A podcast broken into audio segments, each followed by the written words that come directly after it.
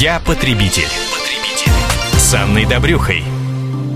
Наверняка у вас или кого-то из членов вашей семьи есть кредит или, как минимум, кредитная банковская карта про запас. Что важно знать о наших правах и обязанностях при взаимоотношениях с банками? Самые актуальные вопросы и истории с практики мы разбираем с экспертом по банковскому законодательству, юристом Грантом Казаряном. Грант, здравствуйте. Здравствуйте. И вот очередная типичная история связана с ипотечным кредитом. На многих висят вот такие у нас вещи. Сергей написал на сайт Комсомольской правды ка пэ точка ру. Пять лет назад я брал ипотечный кредит, деньги в залог квартиры в банке на сумму триста тысяч рублей на десять лет.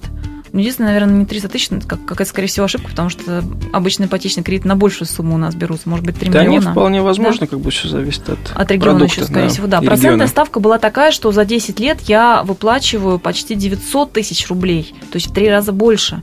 А, так как мне осталось платить еще пять лет, я попросила их пересчитать кредит, чтобы можно было погасить в течение года равными частями, ну, соответственно, сэкономить хоть как-то. Но мне в этом отказали, ссылаясь на то, что у меня кредит именно ипотечный. А, правомерен ли вот такой отказ или можно что-то предпринять? Грант, поясните, пожалуйста.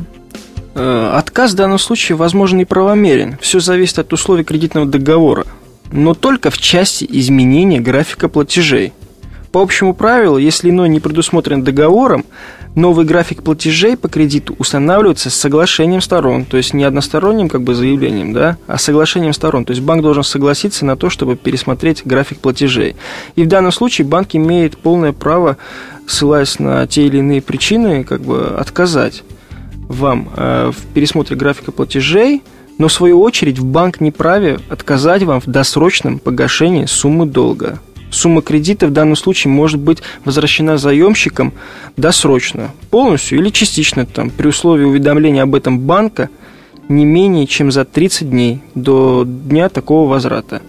Если договором, соответственно, как бы не предусмотрим более быстрый, короткий срок уведомления. Грант, то есть, в принципе, если человек хочет вернуть даже ипотечный кредит досрочно, скажем, брал на двадцать пять лет, а вдруг у него, у него какое-то наследство он получил, он готов за один год вернуть, то банк не вправе отказать вот в таком досрочном погашении кредита? В досрочном не, как бы не может отказать, он не имеет законного права. Данные поправки вступили в силу в конце прошлого года, и, соответственно, как бы после этого практика пошла такая, что как бы банк обязан как бы принять заявление потребителя на досрочное погашение или частично досрочное погашение, вот, но при этом э, вправе не менять срок кредита. То есть, получается, э, за счет того, что уменьшается сумма основного долга, э, пересчитывается график платежей именно в части ежемесячного платежа. То есть, уменьшается основ... ну, платеж ежемесячный, но срок остается те же самые десять лет. Как бы.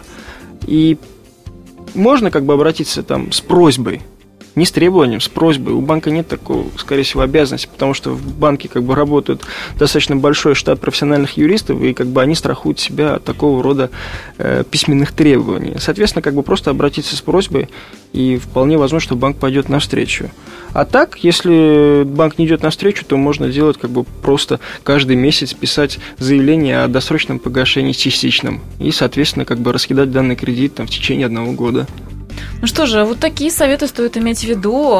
И с нами был юрист-эксперт по банковскому законодательству Грант Казарян. Я потребитель. Потребитель.